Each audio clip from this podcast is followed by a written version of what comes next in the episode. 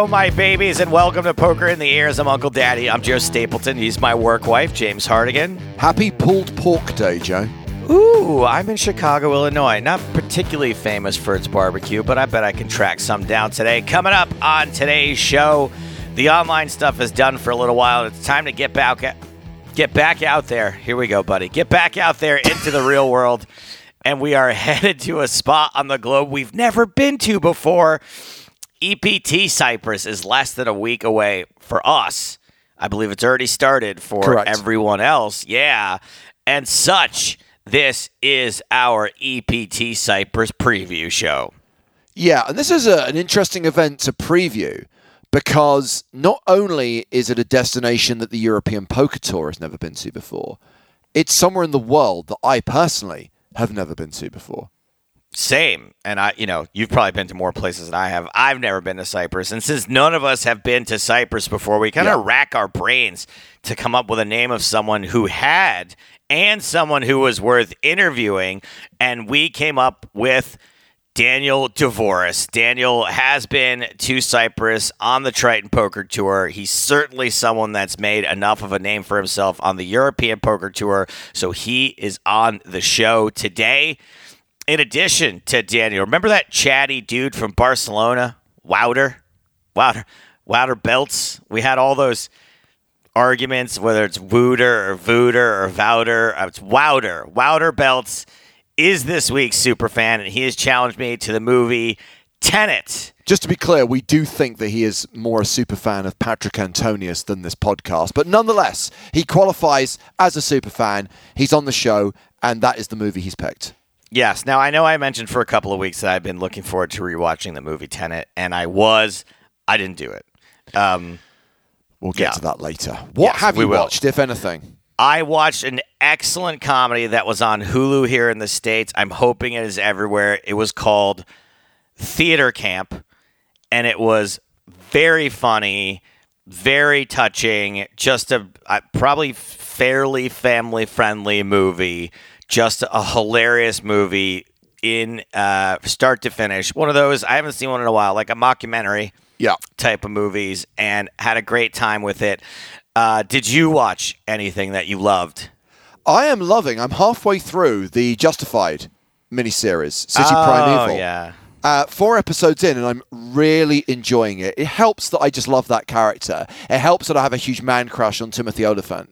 Um, Yeah. But yeah, I'm really into it. So looking forward to it. I was pretty to- sick of it by episode four. I'm glad that you haven't. Uh, No, yeah, because it's like. all.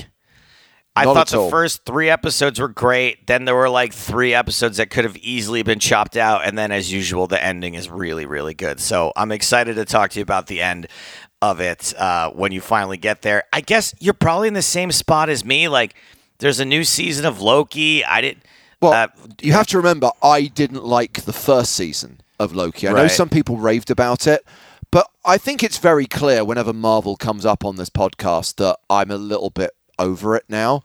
Um, I'm not really keeping up with what's going on in the MCU phase 13 section 6 i'm just i'm a little bit done I, I bailed on the nick fury show after one episode i thought it was awful um, and yeah I, I have no interest in watching it at all I, look, I did like Loki. I just have a little bit of Marvel and Star Wars fatigue. I didn't watch Ahsoka.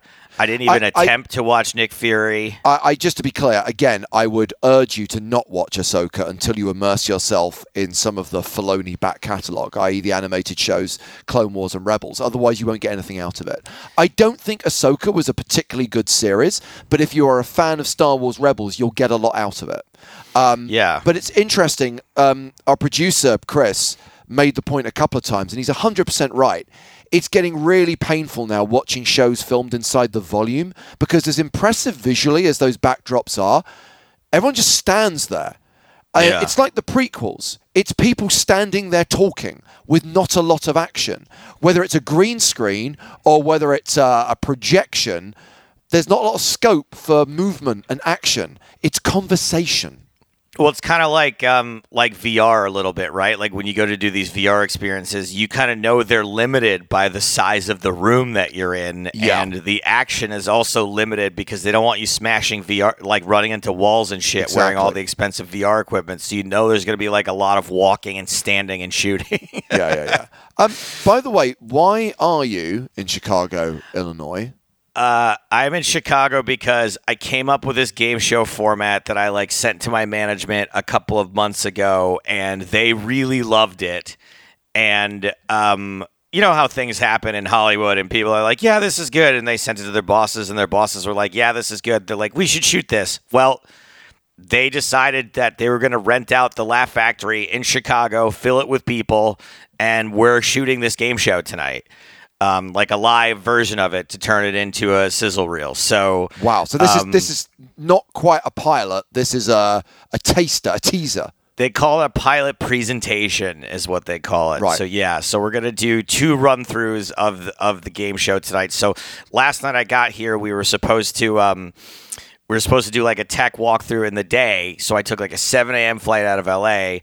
And uh, unfortunately, my tech guy, who's someone we both know well, um, who is doing this for free, uh, I flew him to Chicago to help us with it. He missed his flight. So we ended up having to do the tech stuff after the Laugh Factory closed for the night last night. Oh, so this wasn't Um, the case that you could sub, that you could get a big bag of spanners out and sort out yourself. Nah, he he created some custom software so that we could keep score in the game and everything. So it was all on his laptop. But um, I did get to do some comedy last night, and the last time I was here in Chicago, both times I performed at the Laugh Factory, I thought I just did okay, and last night I finally nailed it. So, um, oh, oh, oh, and I forgot. Quick little World Series of Comedy update. Uh, it was two cruise lines that were interested in me, and uh, I am going to chat with them. I don't think that it would ever work out given my schedule, um, you know, with poker, that I could go out on a three month cruise. But I am going to start chatting with them just to see if if it, if it would be possible, if they, you know, and if so, what it would take. But Oh, I can you imagine me as a cruise line comic? I love the fact that Norwegian Cruises has got competition. I love the fact there's going to be two cruise line companies in a bidding war for the services of Joe Stapleton. This is amazing. Neither of which I can fulfill because I don't know if you know this or not, but cruise lines, um, they they require you to have usually like two to three hours worth of material, and one of them has to be completely clean. So Yeah. you've seen my act a bunch of times. How many minutes of clean material do you think I have? Not many. Not a I mean, lot. it's it's definitely single digits. It might even be a fraction of a single digit. I think I think I could get it up to 15 minutes if I really stretched it. Um, quick shout out to a few of our fans on Discord who've commented on the last episode of the podcast. Uh, Big Andy18 says, Love the latest episode, and much like James, I knew the answers to all of the Raiders the Lost Ark questions, bar the dog one. Uh, just some pure run bad for the superfan. As a fellow Scot, I have sympathy. Yes, of course, you are on a roll. You had a victory in Superfan versus Stapes last week, Joe. it's going to be one for one. It is the last episode of the Mystery Cash Challenge on the PokerStars YouTube channel this weekend. Um, Juan Batar says, Hey all, I've just finished the third episode, so he's a few behind. My God, Alex is running hotter than the sun. That call against Fab was awesome in episode one. I think we'll be seeing more of Alex in the future. Yeah, let's hope so. Uh, I will say that if you uh, haven't watched the Mystery Cash Challenge, it's definitely worth watching, and it's worth watching to the end. There's like a funny little Easter egg at the end of it. Um, one of the mystery prizes they were talking about the entire time finally makes an appearance at the very end of the series. So watch to the very end. Yeah, I should point out after this Saturday, all six episodes will be available. So if you haven't started watching it yet, you can blow through the entire thing inside of three hours. So, Bucky14 is going to get the prize for comment of the week. Hey, the last pod was great. Love how classy Benny is, and really bad luck for the superfan with the questions. I loved the 86 Hugo and Tonya Harding jokes on the Mystery Cash Challenge, and I'm sure most of the people didn't get the Hugo one. Keep up the great work, and looking forward to the final Mystery Cash episode and the next pod. Thank you, Bucky. We're going to be in touch to get your details. We're going to send you something small, but nonetheless a token of our appreciation in the post. See, it's worth chiming in on the Discord. Absolutely. And remember, we always link to the PokerStars Discord server in the podcast description. Do you go home to LA after Chicago, or are you flying straight from Illinois? I have two, I have two nights in LA before we head to Cyprus. Yes, I'm going back. Yes, because in case you hadn't realized already, we are off on our travels again.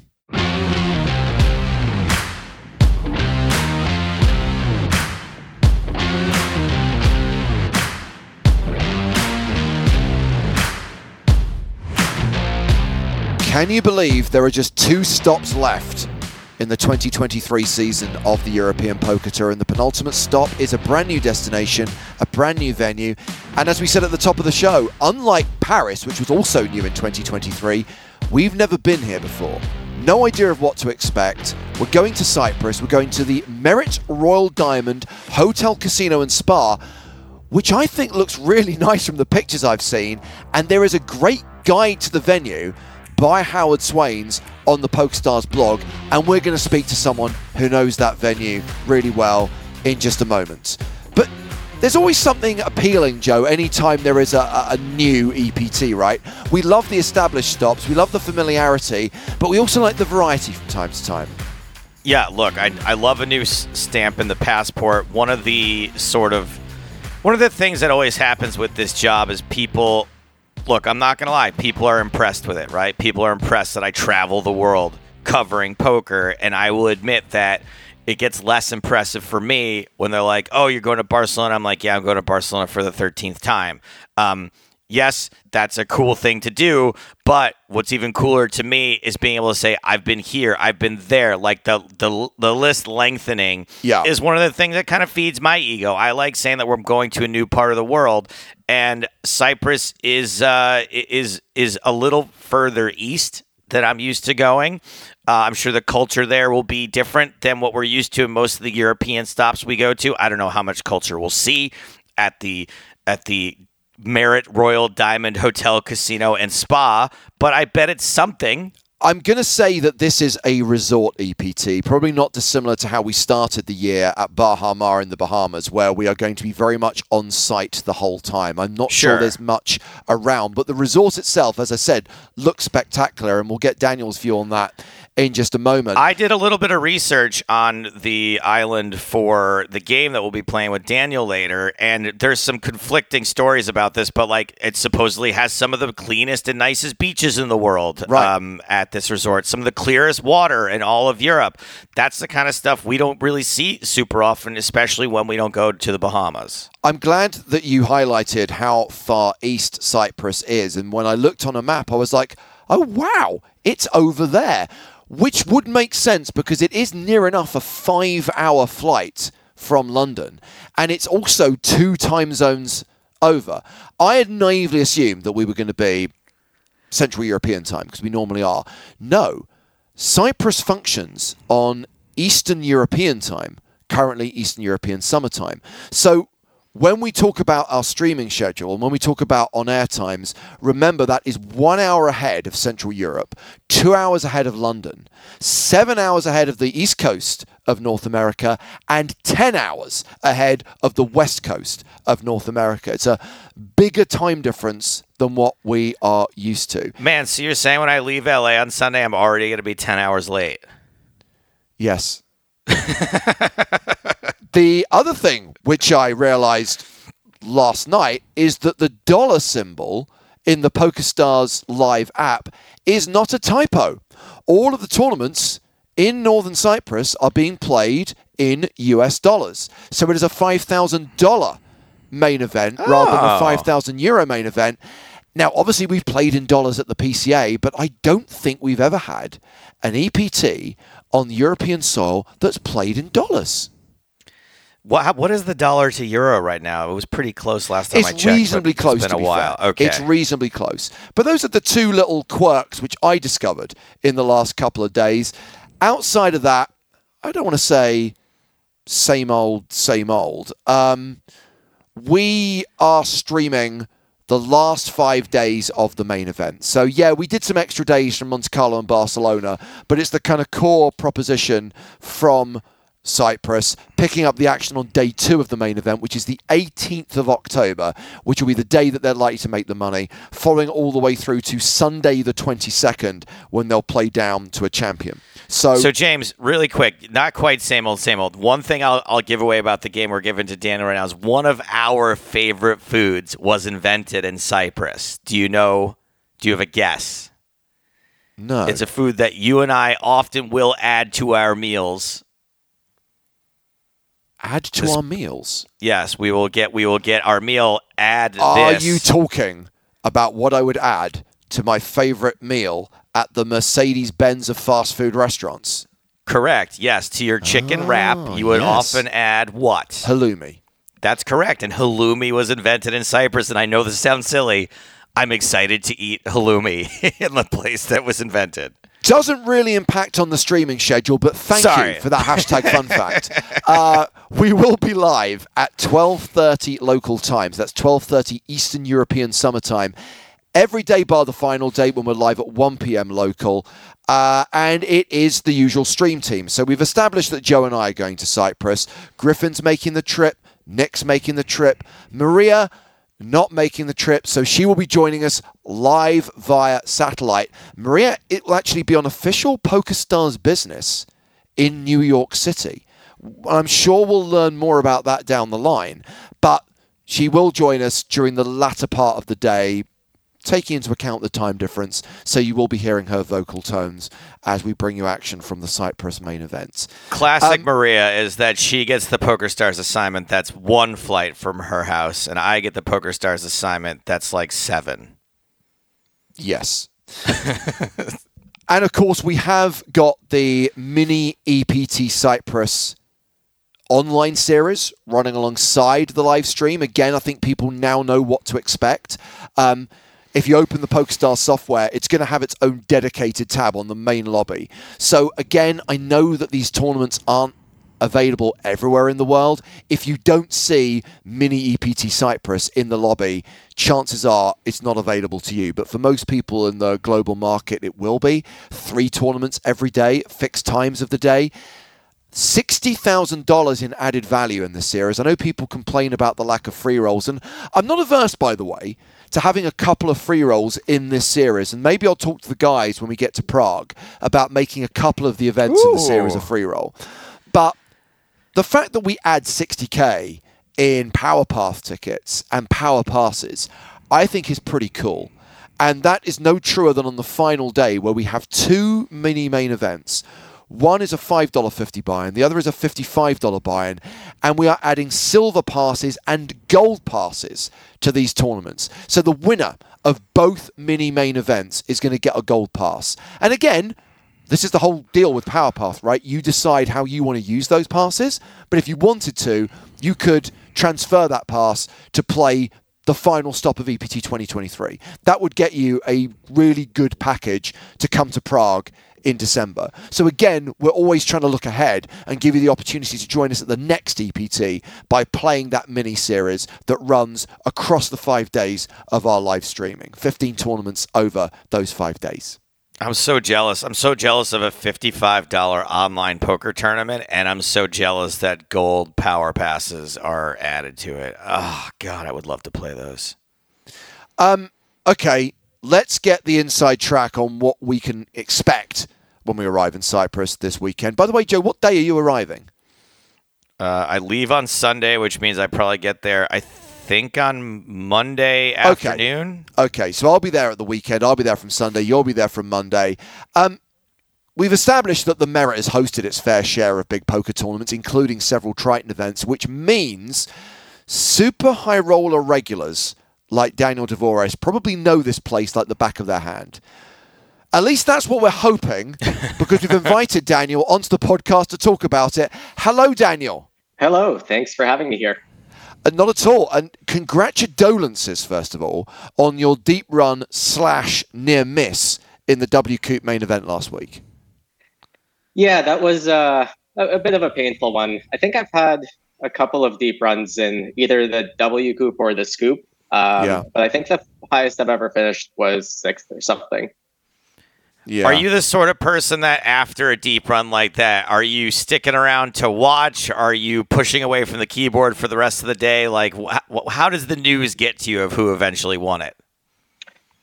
I don't really ever keep watching. Um, generally, what I find is after a tournament like that, especially when it's like the last big one in the series, there's just a giant adrenaline dump, Hmm. and I just want to like get away from the computer and go do something else and decompress.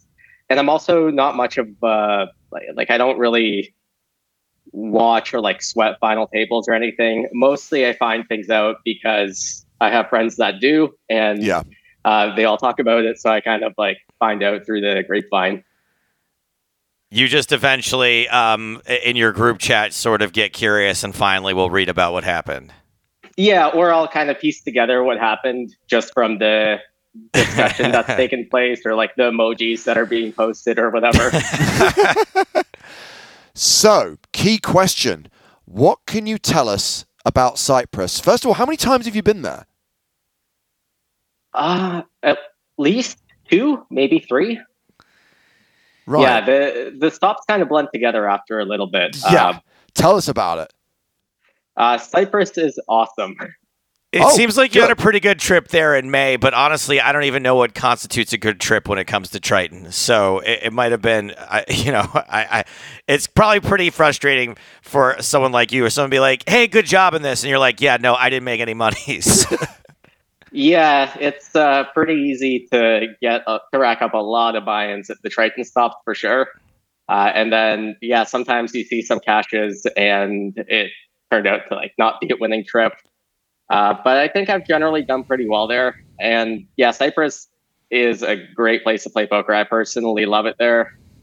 Um, it's so first of all, everything's in one place, which I really like. And for me, I'm a pretty simple person, especially when it comes to being on a poker trip. I like Yeah. routine. Like I like there being food available. I like not walking very far to the poker room. And then little things as well. Um, I think it's I mean, the times that I've been there anyway, which I think I've been there both in spring and fall, it's always been incredibly sunny. Uh, like I don't think it's been not full sun every morning once, um, and that's kind of I, I find that really good uh, because you wake up, you go to the beach, you get some sunlight in your eyes, and it's a good way to start the day before you play poker. I tell you what, you're doing a great sales job. I'm going to Cyprus, I've decided. It, yeah, uh, you should. From scouring your various social media uh, to sort of prepare for this, you do seem to be a bit of an outdoors person. I don't know if that's a recent thing or whatever, but uh, you are not the type that just rolls out of bed then and goes straight to the poker tournament. Yeah, I can't do that. Uh, I mean, sometimes, you know, you have days like that where you play a cash game or you just play like a really late uh, final table or whatever the day before. And then you get to your room at 1 or 2 a.m. and then your adrenaline's still a little bit high. You don't get to sleep until 3 or 4 in the morning. And then, yeah, you wake up and restarts at 12.30 or 1, and then you got to go play. Uh, but generally speaking, I'll always get at least like 30 to 60 minutes of doing something outside. Um, that, that's always been pretty important to me. Now, one of the things that we do know about this resort, because it, it's in the kind of second line of the description, is it's an all inclusive resort, which sounds incredible. But when I think back to a kid, some of the holiday camps I got taken to, which were all inclusive, I start to worry about the standard of food. I'm taking it that I don't have anything to worry about here. Oh, yeah, th- this is a very uh, different experience than um, I think going to. Um, actually, I won't name any places because you know I don't want to talk shit about like oh like this island sucks or that island. Do you have? Sorry, I just one thing I saw was a poke bowl in the Bahamas. Possibly might be uh, uh, on your list Oh, of that- things. that? Did yeah? How did you uh, dig that up? That did get me sick. Um, and uh, that may or may not be one of the places.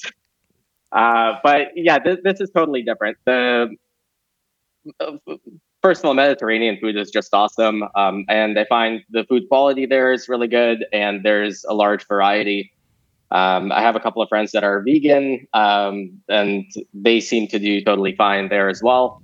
Uh, I'm more of a eat a lot of meat and fish kind of guy, and I love it there. Cool. And do you? I, sometimes with an all-inclusive resort, there's like uh, long lines, or there's like you want to, uh, you know, avoid the buffet at this particular time of night. Do you have any tips or tricks?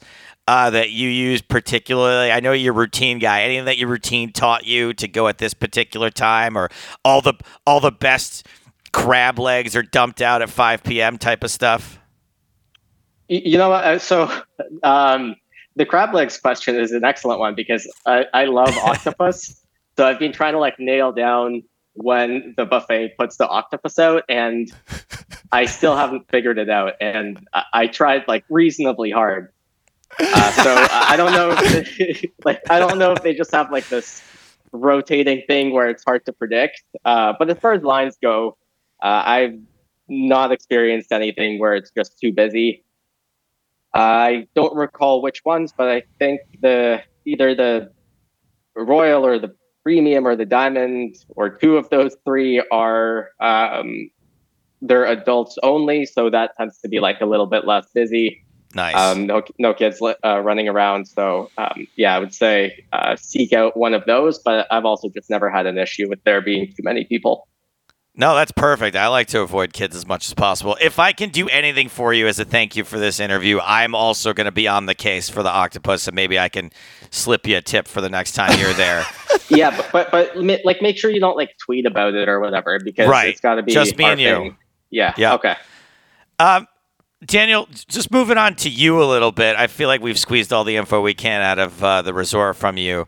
Your, I, I don't typically uh, use someone's Wikipedia page uh, as a way to like springboard for an interview, but I did read yours and it was kind of interesting because it kind of tracks actually. Your Wikipedia page says that you prefer to stay out of the spotlight. Is that accurate? Um, to a certain extent, I don't think I like actively avoid the spotlight. It's just not something uh, that like I ever seek. Um, sure. But yeah, I wouldn't say like I purposely avoid the spotlight or anything. So if it happened, if all of a sudden you became more of a household poker name and or tons of TV attention, you you would be okay with it. Yeah, I'd be okay with it. Uh, it's just not. Um, yeah, I guess it's just not something that I seek. Um, yeah, poker for me has always just been um, something I enjoy, uh, and I think things like popularity uh, and like all the extracurriculars that come with it, um, they they just don't really jive with my personality. I don't think. Yeah, that so that same article describes you as, and I, I hopefully these are your words, Vegas averse. Um, I don't think those are. Yeah, actually, I, I, think I. It's been a while since I looked at my Wikipedia page, uh, but I actually don't know uh, where they got the, um, yeah, all of their info uh, from. But anyway, yeah, I. Sorry, just to clarify, is someone yeah. implying that there's information on Wikipedia that might not be 100% accurate? Because this is a huge yeah, shock. I, yeah, I, I think that happens sometimes. It's part um, of the um, reason I don't usually use it to base things off of, but I did want to find out if that was true, and if so, you know, what is it that I guess it must come from somewhere. What is it that draws you to poker, if not some of those things that draw other people, like like the spotlight, like Vegas? Um, I, I would say it's just a really great game uh, that I think, um, you know, as far as games go in an age of computers and AI, it's um, um, you know stood the test of time ish, uh, so to speak. Um, I think it's an incredibly complex game. There's always going to be the human element, uh, and even without the human element, I think it's just um, a beautiful and complex game. So I, I, think that's always drawn me to it. And I, I've always been a pretty competitive person, so that's um, you know, kind of a way to scratch that itch. Um, winning money is also nice, obviously. Sure. Um, uh, but yeah, it, it hasn't really ever been like the spotlight for me. Do you ever think about what it is you would be doing if it weren't poker? I'm um, sometimes, yeah. Um, I, I think I, I think my answer would have changed uh, kind of throughout different stages of my life. Um, honestly, if I tried to do something else uh, right now, it would um, likely be something that involves um, either biology or um, environmental stuff, and I'd try to do um, stuff that has to do with uh, with the outdoors. Yeah, so I noticed that you have. First of all, we're we're talking to you over Zoom. We can see that you've got a bunch of plants behind you, like way more than uh, we would expect any poker player to have. Your um, Instagram is full of you hiking and ice fishing. Um, sort of is you said that things changed for you over the course of your life. Is this a, a new thing that you're passionate about, or have you always been this way? I've always been that way. Um, I think yeah, I started going on outdoor trips uh, with my parents when I was maybe like four or five. Um, and I've always, yeah, I've always liked everything to do with nature. Um, and I've always felt it necessary to um, keep connected to nature. And I, and I think it's especially important uh, when you're playing. Uh, when you're playing poker a lot, to have something outside of poker that is um, that that is there to kind of you know when things aren't going well in poker, something to disconnect with, um, a way to decompress, um, and yeah, also it's just kind of kept me grounded. I think through the years. Yeah, I, um, I, I don't want to falsely associate you, but I do associate you with some of the other sort of Canadian high rollers, like uh, maybe a Sam Greenwood, for example. And y'all, as a group, kind of come across me as people who do understand the value of doing things outside of poker. Are these sort of your your activities that you do, hiking, nature, that sort of stuff? Do you have a hard time convincing? The other poker player friends of yours to to have these sorts of experiences, or are they just as well rounded as you are? Um, uh, most of my friends, I think, tend to be uh, well rounded. They're maybe not as crazy about all the nature stuff, but they have um, other things going on. Uh, and I, I really don't. Yeah, I think everyone that I've introduced to doing nature stuff um, has generally liked it, and I think that uh, like no one's just like not likes being outside or not like being connected to nature. They might dislike certain elements of it. Uh, you know, if, if you go camping in June here, there's lots of bugs and you're going to get destroyed by mosquitoes. Um, that happens. If, if you go ice fishing, your hands are going to get cold. Uh, but that that's just one aspect of the whole experience, right? And I don't think that there's uh, many people that would just be averse to the experience as a whole. Is yeah. there anyone in your group of friends that is not allowed to go with you anymore because they complained too much about the mosquitoes, about the cold hands? You're like, nope, nope, you're done. You're not coming anymore. Um, no, I, I would say the person that complains the most about mosquitoes is definitely my fiance but I've also taken her to some pretty brutal places, which I shouldn't have, and uh, you know that's at least partially on me. And she does um, react quite severely to mosquito bites. Uh, my girlfriend's the same way, and when she sees one in the house, it's like everything has to stop until the mosquito is destroyed, and it makes me quite irritable. And if I catch her leaving any door or window open, I then react in a very mean way because I'm like, you're the one that cares about the mosquitoes. Close the door. Sorry, I might be yeah, sharing a little too much you'll here. have to. You'll, you're the one that's going to have to deal. Correct. what's going to happen after? Yeah, that, that's that's reasonable. Yeah. Okay. Good. Mosquitoes deserve nothing but but but death. Um, I was just remembering because you brought up Sam Greenwood, Joe, that Griffin told us that story on the live stream about how he was at a Blue Jays game and was hearing this top level analysis coming from a couple of seats behind. And he turns around and there's all of the Greenwood brothers discussing the game uh, in excruciating detail. Um, are you a passionate Canadian sports fan yourself, Daniel? Uh, I, I, have um, the misfortune of being a Leafs fan. Um, right. So yeah, I do watch a lot of hockey, and um, yeah, I'm not I'm not particular about any of the other sports. Um, you know, I'll watch maybe like half a basketball game a year. Um, I'll go to maybe one or two baseball games a year and watch the Blue Jays, but never on TV. Um, Hockey is really the only um, sport that I follow. Yeah, I can see. I, again, I'm so sorry that I just scrolled real far back on your Twitter, mostly because you haven't tweeted in a long time, so it wasn't that difficult. And I see that you tweeted into the NHL with a suggestion about uh, about I, I, how to, I want to hear this. uh, let's see. Um, Post pandemic, how about going to previous ratio of division conference league games, but schedule the last 20 games interdivision only? Keeps the current awesome dynamics of playoff races, but still play everyone best of both worlds. I was just wondering, did they take you up on that suggestion? Oh, um, no. Uh, yeah, I can see where I was going with that. I actually think that's pretty good. Um, as, as a fan, uh, I'm, I'm sure operationally they're just, uh, well, first of all, I'm sure that no one in the NHL read that tweet. Uh, but even if they did, I'm sure uh, operations would just be like, uh, yeah, travel's too expensive. North America's big. No.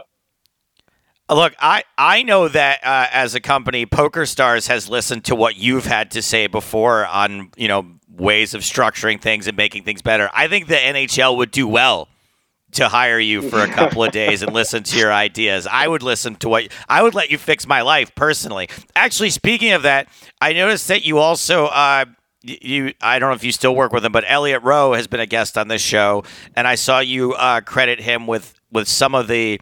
I don't know what I don't want to say the success, but at least with helping you along the way. Is that something that you still participate in? Yeah, I, have always found mindfulness uh, very important. Um, yeah, I've I think I started working with Elliot like more than 10 years ago now. Uh, and yeah, we've, we've kept in touch consistently. Um, yeah, it's, uh, I, I think your mental approach and kind of your, um, your mental game is, um, you know, an important element of poker. Uh, I, I just find, yeah, things when it comes to discussing um, things like your mental game, everyone tends to be so polarized. Like people are either like, ah, like it, it doesn't, it doesn't matter. That's not even what the game is. And then other people are like, if you have the right mental approach, you're going to win every tournament. Uh, and, um, you know, obviously neither of those approaches are true, but for some reason people tend to be like very polarized. I think I, I think it's an important element of poker, and I think the more competitive the games that you play in are, and the higher stakes that you play, uh, the more important um, it tends to become. Uh, in in part because you know all the other edges are so close, and everyone is uh, so skilled, and also in part because as you're playing higher stakes, uh, stress tends to increase. Uh, so I've always taken it seriously. Um, yeah. So, what is your routine for getting into that right mindset? Is it a phone call with Elliot? Is it like a, a meditation? What is it that you do specifically? Let's say, let's say you're at Cyprus and you wake up in the morning and you've got a final table for a, a super high roller. Uh, what what what is it that you do to get into that right mindset? Uh, so on poker trips, I will try to meditate every day. Um, I don't always, uh, but I try to get 10, 15 minutes in every day. Um, personally, what, what I found worked for me, I don't think that this is something that would work for um, for everyone or maybe no, no one else. Uh, but I do kind of like this uh, slow, deliberate, uh, physically packing, preparing for the day meditation, uh, where I'm just like doing um, things at like a very slow play, uh, pace in my hotel room. Uh, and it's, you know, kind of all the same stuff every day, uh, making sure my, you know, phone charger is uh, charged and in my bag, making sure my passport is in my bag, making sure my casino card is in the right place. Um, and I'll kind of like slowly and methodically go through each item, uh, put it in my bag, and something that should take two minutes will maybe take 10 to 15. Uh, and while I'm doing this, um, you know, I tend to be kind of slow, methodical, and observant. Uh, often I'll also listen to a meditation tape while I'm doing it. Uh, but I, yeah, I tend to switch it up also. Sometimes I'll do an outright uh, 10, 15 minute meditation. That makes sense. It's just like, you know, I guess in very, very simple terms, like don't be in a rush. Yeah. Have your Yeah. shit together. Yeah. Um, that makes sense. Like instead of just being like, uh, like patting your pockets, like, do I have everything as you're running out the door? It's like, no, I'm just gonna give myself the proper time it takes to get ready, and that also helps your your mental focus. Makes perfect sense. yeah I, I- like i find a lot of a lot of the time at uh, final tables it's so important to be kind of over deliberate uh, because when you're in a high stress situation it's so easy to just uh, you know be completely blind to something uh, and y- y- that makes it very easy to just make like a silly mistake like you don't see an open or something uh, because you didn't deliberately scan the table before uh, you looked at your cards and the action was on you. You know, there, there's a lot of silly things like that that can happen, and that can Sure. uh, be very easily prevented by being very deliberate. Well, Daniel, I hope you are mentally prepared for the game that Joe has prepared for you. You described Cyprus Oh, as I awesome. awesome was your word. So we are assuming, as we have throughout this interview, that you are an expert on all things Cyprus related. Oh boy! Okay, so here's the Here here's the go. good part. It's multiple choice. There's it's you're pretty limited as to how bad you can do here. Uh, this game is called "Don't Be a Cypriot Idiot," and it is uh, trivia questions based on the the good parts of the history of Cyprus. We know that there's bad parts of every place in the world. This is the happy stuff, so don't worry. Nothing controversial Okay. here. Question number one Cyprus lays claim to the oldest manufactured wine in the world, named Commandaria. And it was named during the Crusades, and as such, was served at the wedding of which king? Was it Odin the Destroyer, Vlad the Impaler, Richard the Lionheart, or Eris the Mad? Oh jeez. Uh, I mean, isn't it just C?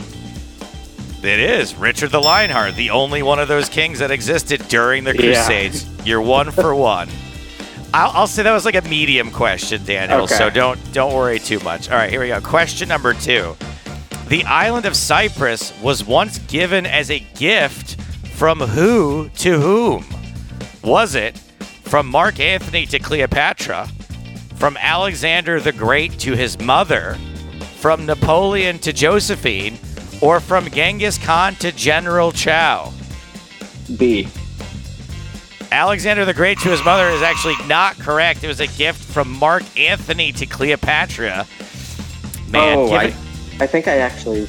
that's that probably what sounded you. vaguely right. That's what you Um, meant. We'll just say that's what you no, meant. no, no, that's not what I meant. Uh, because it sounded vaguely right, but something seemed off to me about it. But yeah, I forgot that that whole thing was a thing. Okay, that makes sense. That was a less deliberate answer, we'll say. Question number three Cyprus is the first country in the world to put what on its flag? Is it stars, stripes, a map of the country, or a hashtag? A map of the country. Map of the country is correct. We're back on track. Question number four Which type of cheese was invented in Cyprus? Was it mozzarella, halloumi, teleme, or Monterey Jack? Halloumi. Halloumi is correct. Sorry, that one made me laugh too. Okay. Question number there's seven questions by the way. Here's question number five. A 2005 excavation in Cyprus discovered what is believed to be the world's oldest, over 4,000 years old, the world's oldest factory for what? Is it paper, perfume, pantyhose, or parachutes? Um, I mean, I would assume it paper. Uh, wait. Uh, okay, so it's not it's not pantyhose. It's not parachutes. What's the other one? That that's not paper? Perfume, perfume, and paper.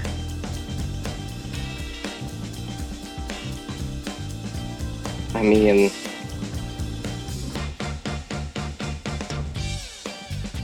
I would assume. Hmm. Time bank card, using a time bank card. Yeah, I'm definitely using a time bank card. Uh, yeah, paper would be kind of a weird one because I would assume that that would be Egypt, and perfume is even weirder. Um, I mean, I, I don't think they would have made perfume in a factory. I'm gonna say paper. It actually was a perfume factory that they discovered. I think paper Ah, was a way. factory. I don't know about factory. I know it's weird. That's the word they used. I, that was not my word, the word factory. Pa- but I paper would. was before, right? I think paper I was was later. Was much later, if I remember. But So after Okay. five questions, you're three and two. You just need one more correct answer to guarantee yourself a winning score. Nice. And the next two are are. This next one's pretty easy, I think. Uh, here we go. Question number six. British TV producer Simon Fuller was born on Cyprus. Was he? Which, yes. Huh. Which of the following shows was his creation? Was it American Idol, America's Got Talent, Survivor, or 90 Day Fiancé? That I have no idea because Ooh. um uh but I'm gonna go with Survivor. Survivor was a different British TV producer. That one, Okay. I for- what's that guy's name again? I forget. Rob Fuller or something? No, Survivor was a Dutch format, I believe. No, Came that's from a Dutch show called Rob, Rob, Rob Burnett. Rob Burnett was Survivor, also a British TV producer. American Idol was Simon Fuller. Did create Ah. American Idol. Okay. Yeah, I'm awful with that stuff. Okay. Oh, well, okay, all right. So I, I got to get this one right. You gotta get this one right. It's a tied game right now. All right, we're, we're going to game seven in the seven game series. All right. Yes, we are. Okay. And this one is ridiculous. Question number seven. Uh, Cyprian born, but Canadian later in life, jazz musician Leon Redbone sang the theme song to this popular 80s sitcom, in which production was once halted for an entire day because the show's lead actor had to be hospitalized due to sitting on his own testicles. Go on. Was it Mr. Belvedere, Who's the Boss, Cheers, or Alf? All right. So it's a TV series that was in the 80s. Yeah, basically Uh, none of the question matters except for which 80s TV sitcom star sat on his own testicles and had to be hospitalized. 80s. Do you uh, let, Uh, let me see if I can help you here. Um, so the lead in Alf was an alien puppet. Yeah, I remember that. But, but I lead- think that was later than 80s. The lead in Um, Cheers was Ted Danson. The lead in Who's the Boss was Tony Danza, like a good looking Italian guy. And the lead in Mr. Belvedere was a big fat guy. Um, It was about a family that had an English butler. uh, wait, so hold on. Uh, yeah, I feel like you should have given me the answer when you were giving the descriptions. Uh, I, but all I could think about was like, well, it would make. I mean, I, I know it's uh, I know it's, or I think it's not Alf, but I was just like thinking like it would totally make sense to fit on your testicles, like if you're wearing that costume. like I don't, you, you just get tangled. I, I, I J- think you Alf can was a hack puppet. Hartigan. Hartigan, give him give him a hint here. Uh, look, I don't think this guy sang the theme song to Cheers. I don't think Who's the Boss had a theme tune with lyrics. So by process of elimination and the fact that you said the main actor was really, really fat, I'm I don't know for sure, but I'm guessing it's Mr. Belvedere. I forgot that Daniel may not have grown up watching 80s sitcoms. So I, I, I did not. I actually I spoke zero English until like 97, 98. Okay, Um, so this one is particularly tough for you. I'll say this: James's but I'm- logic is I'm, sound. I'm gonna go with Mr. Belvedere. Mr. Belvedere is correct. Yeah, It's an when, 80s when you, sitcom. when you don't know the answer, rely on others. 80s sitcom where um, starring a former professional baseball player named Bob Uecker, who you may have become familiar with over the years, who is a hilarious, complete train wreck of a person. And yes, it was about a family in the 80s who somehow ended up with a formal English butler who was a big fat guy, sat on his balls at a table read, and they had to shut down production for the day. Crucially, I do not believe for one second that this show is worth tracking down and revisiting It all these not. years later. Do not do not waste your not. time. Um, but thank you, Daniel, for taking the time to talk to us today, and we look forward to seeing you out there on the circuit again sometime soon. Yeah, my pleasure. Um, can I ask who wrote that last question? Uh, I, I wrote the question. Oh, like okay, it makes sense.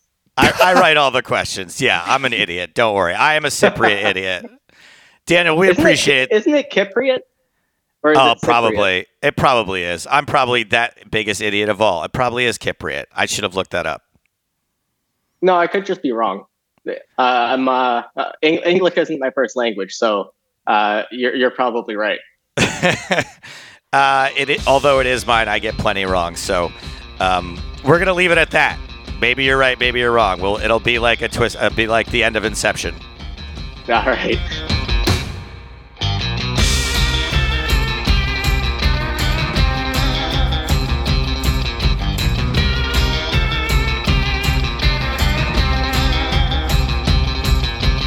All right, let's introduce this week's superfan. You may remember him from such TV shows as the EPT Barcelona 2023 live stream. Wouter Beltz, welcome to the show. Thanks for having me. Wouter, we had a lot of fun watching you at one of the feature tables during this year's Barcelona main event. Um, you made our lives easy. We didn't have to say very much because you did all the talking. Yeah, I was gonna say I had a lot of fun eating cookies, drinking a coffee, taking a break because Wouter was doing all the work. That's so good to hear. Yeah, well, the thing is, at these EPTs, the first few days are kind of boring, right, to watch because there's not much happening. Once, you- okay, there's there's a situation when you reach the money, then it's interesting. But after you reach the money, it doesn't really matter, right, until the final table. S- Well- sort of. There, there are some, there are some aspects to what you're saying. I take what you're saying without being personally offended by it. There are many moments uh, in poker, tournament poker, that seemingly don't matter. Uh, Yes. I get that. Yes. Yes. And I can understand wanting to pass the time by engaging your table mates in conversation. But Exactly. the key question is are you researching a book on Patrick Antonius or were you just trying to put him off his A game? Because he admitted that he wasn't focused. He admitted Indeed. that he wasn't concentrating. Yeah, of course, it's a win-win for me, right? Because I'm just always focusing when I have cards, and whenever he has cards, I will always shut up. I mean, that's just table manners. But once you're not in a hand, yeah, you're 85% of the time in a poker tournament, you're just waiting and watching other stuff. Yeah. And yeah, if I can distract Victor Antonius and let him make some mistakes, and it works in my favor as well. It's like a win-win. of course. So we got a lot of information about Patrick when you were talking to him, but we Mhm. don't have a ton on you. I got On the me. impression that you are a semi-successful person regardless of poker. Is that true? Yes, I'd say so. Uh, I went to university. I studied econometrics, which is like a combination of mostly mathematics and some economics. Um, and after that, I uh, got into a uh, trading firm, a high tier trading firm in the Netherlands um, for a year. Um, unfortunately, that's uh, no longer the case. But after that, uh, I got more time to play poker. And that's when I started winning like every major tournament that's around the Netherlands. Uh, it's really nice, yeah. So you are a full-time poker player now, is what you're saying, though. it's kind of yeah transformed into that. It wasn't intentional, I'd say. I mean, I planned on getting a job whenever the contract ended, but if you win so much, why not give it a shot, right? And just see what you can do. Yeah, Live live the dream and hope that you can carry on exactly. living that dream. And being responsible as well. I, I try to be responsible. I I will never fire a, a EPT main event completely with my own money. I won't Mm. invest my own 5k into that. I try to be responsible, have a small part of my um, net worth invested in one tournament at a time, and uh, see how long I uh, I can live the dream. Absolutely. So, inviting you onto this podcast, we discovered you're a big fan of the films of Christopher Nolan. Yes, absolutely. Inception has always been my favorite uh, movie of all time. So whenever he uh, announced that he would be releasing Tenet, I was stoked. Yeah. and uh, it sure blew my mind. What I a great movie! I feel bad for Inception because I feel like Inception is too much of a popcorn movie to like really get diehard film nerd fans, and then also it's too much. It's too nerdy to really get the dummy crowd. I feel like it's I- kind of a, a movie without a mm-hmm. country a little bit. I don't know. I think most film nerds are very accepting of most of Nolan's films, including Inception. Speaking mm-hmm. personally, as a huge mm-hmm. film nerd and also a huge James Bond nerd, I'm sure you're aware there is a rumor at the moment that Nolan is on the verge of signing as the director of the next Oh, two or three three Oh, James really? Bond movies. No. And I have really mixed feelings about this. You because don't I know love how you feel about Joseph Gordon-Levitt as James Bond. Uh, or, or, any, I'd love that. or, or, or Cillian Murphy. Uh, I think the problem is that Christopher Nolan is too much of an auteur as a writer director that it wouldn't feel like a James Bond movie. It would be James Bond in a Christopher Nolan movie. Uh-huh, and yeah. I'm not sure that he would surrender the creative control that he wants over his movies to deliver a film that would necessarily appease the producers. And I was Okay. actually watching something on YouTube recently, and someone pointed out the last time they tried to hire a director Mm-hmm. who basically is an auteur was Danny Boyle. That did not work out, and he parted company with the producers. Oh, so really? I don't really want them necessarily to go down that avenue, even though I know Christopher Nolan is also a huge Bond fan and Ah. borrows so much from the Bond movies, uh, visually and plot point and stylistically. So Wouter, what do you Nice. think? Nolan, James Bond, yay or nay? Ah, yeah, I mean, Yeah, I'm I, I just want to see it. I mean, Yeah. even if it's a flop, right? Let's give it. Let's, yeah, as, as I let's said, do I have mixed feelings. There is a, there is a lot of me that really wants to see it, but Tenet is the movie that you picked because Mm-hmm, Yes. we have had an Inception super fan before. Yeah, I Um, heard that. Nice. My primary recollection of this movie is this was the big movie that opened in cinemas after lockdown. Like everything Yes. was being released onto streaming services. Yes. But Tenet was the movie that Yeah. was meant to bring people back to cinemas. Yeah, Christopher Nolan, I think, explicitly said, "I want to have it released in theaters." Yeah, Corona was there, but I just want it, and it it did was a success, I'd say, even though the uh, the uh, times that were uncertain, of course. But yeah, it It, It was a made money. success until people saw it. Um, I so I mentioned many times on the on the podcast that I really wanted a reason to rewatch this movie.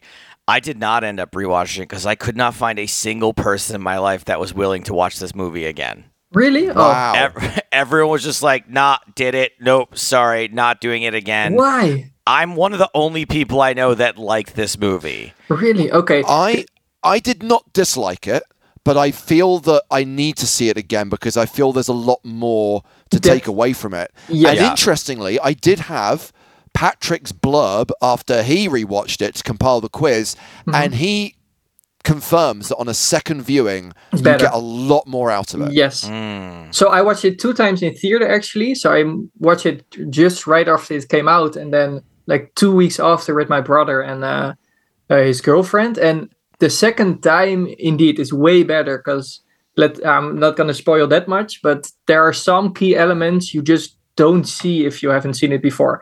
So I watched it, uh, I think, a few days back with my girlfriend, and we could pause the movie, and I could tell her, "Hey, Right. since Yeah. I saw it before, this is uh, notch to that.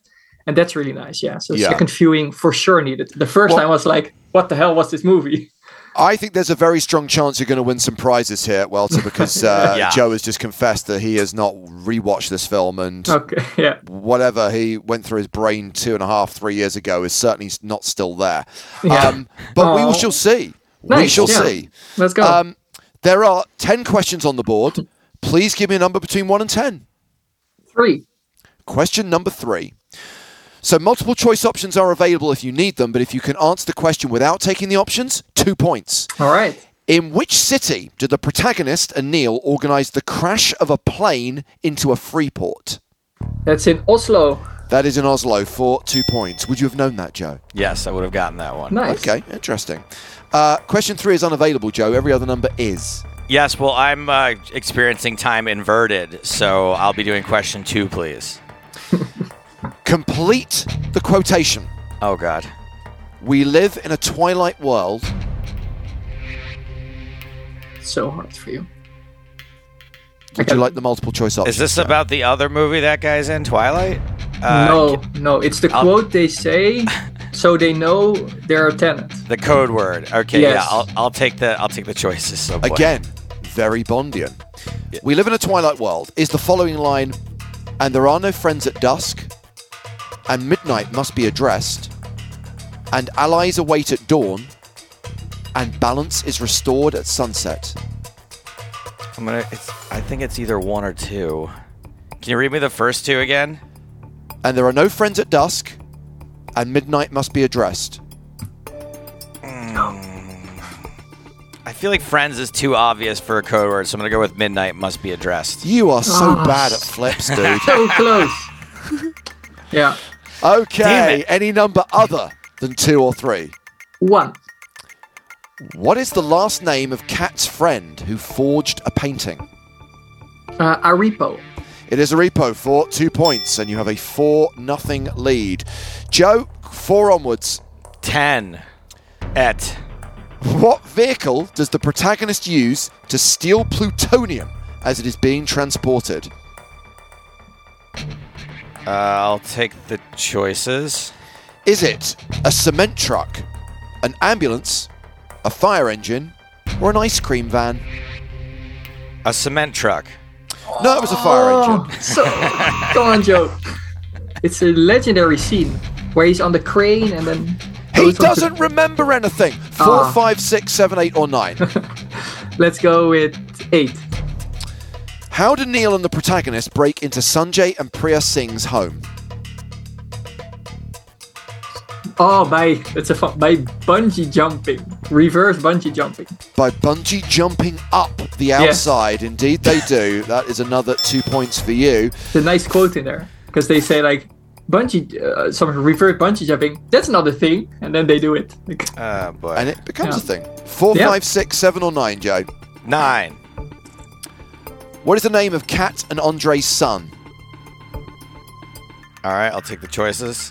Is it Sam, Rupert, Max, or Johnny? Rupert. No, it's Max. Damn it. it's actually not Max. It's it's uh it's longer, but uh, we'll get into that later. Four, five, six, or seven. You got Seven. the points. Yeah, let's go seven. In which country does Kat see another woman dive off the boat? It's in Italy. I think. That is Uh, not the answer that I have in green on my bit of paper. Then it's not Italy. It was actually Vietnam, so you do not get the points there. Not that you need them. Four, five, Okay. or six, Joe. Right. Five. What does Kat smash when Andre proposes she can leave if she never sees her son again? I'll take the choices. Is it a bottle of vodka, a bowl of raspberries, a laptop, or a crate of plutonium? A bottle of vodka. No, it was a bowl of raspberries. Final That's question. the one I. That was the one I was sure it wasn't. Um, I would have thought a crate of plutonium was the obvious. It's not that. Sorry, Otherwise, sorry, everyone in sorry, the movie sorry. would have died. Sorry, Yeah, that true. that one and then the raspberries. Okay. Raspberries. Oh. Okay. Uh, four or six, Walter. Let's go four. What team color is the protagonist on the temporal pincer mission? What color is he? Because uh, he's actually both colors, but let's say red. He is red, Red, yeah. and you get two points for that. Joe, you scored maximum points last week. Please don't put up a donut this week. Oh boy. How Uh, does the yeah. inverted protagonist survive when Andre lights his car on fire after he crashes? Difficult, man. I'll take the choices. He escapes the car just before it explodes. Kat drags him out of the burning car.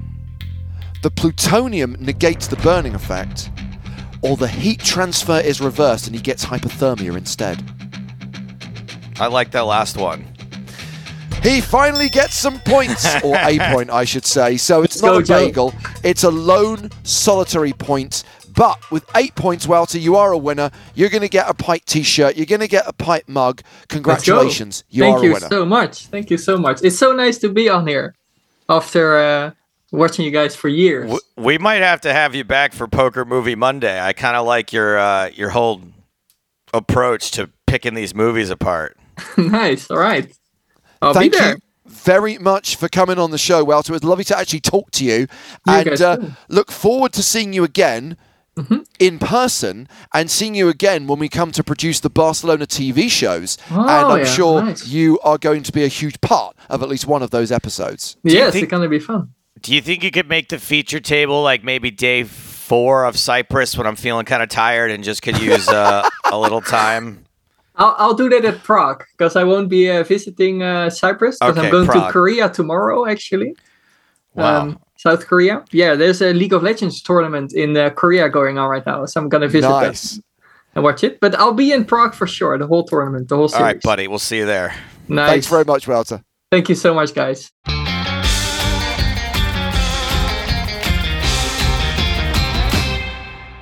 Oh man, I love how when we have like a a guy who gives back, a civil servant on the show, I absolutely smash him in the super fan subject. And then we get a guy who's like, "Yeah, I got laid off from my job, but I'm so rich that I just became a professional poker player instead, and I got uh, half a point." Fantastic, What was really the good difference? stuff. What was the difference between those two quizzes? Uh, one is that I'd seen the movie like 14 times in my life. And also, you rewatched it recently. I guess so. I don't think I was gonna beat Wouter either way. Yeah, I kind of think that was probably in, in your in destined for sure.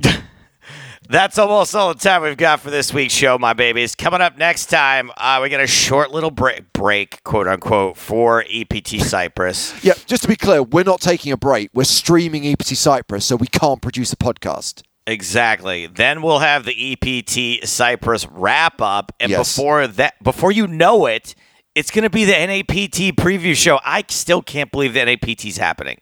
Uh, there's a lot of work to be done before it happens, and everyone's very stressed right now. Uh, but yes, suffice to say, our next podcast, which will be in a couple of weeks' time, we'll speak to someone who made an impact at EPT Cyprus, and then we need to find someone who's going to be in Vegas for the NAPT for that preview show the following week.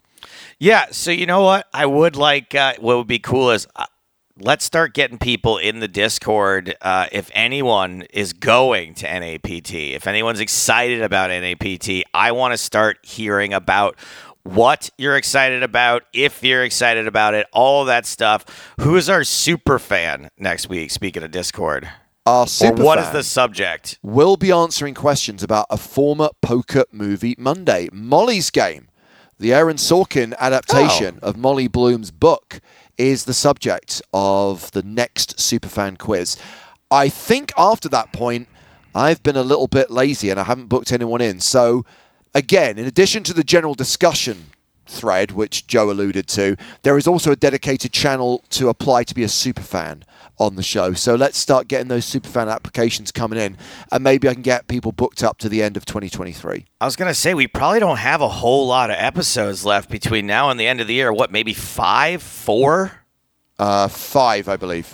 five episodes left for the end of the year. Yep. So get get it in, my babies. Maybe you can play a little poker over the holidays if you can manage to. Uh, if I can manage to not watch a movie when you're on the show. All right, my babies. that is just about all the time we have got for this week's show. Until next time, for James Hartigan, I am Joe Stapleton. Smell you later.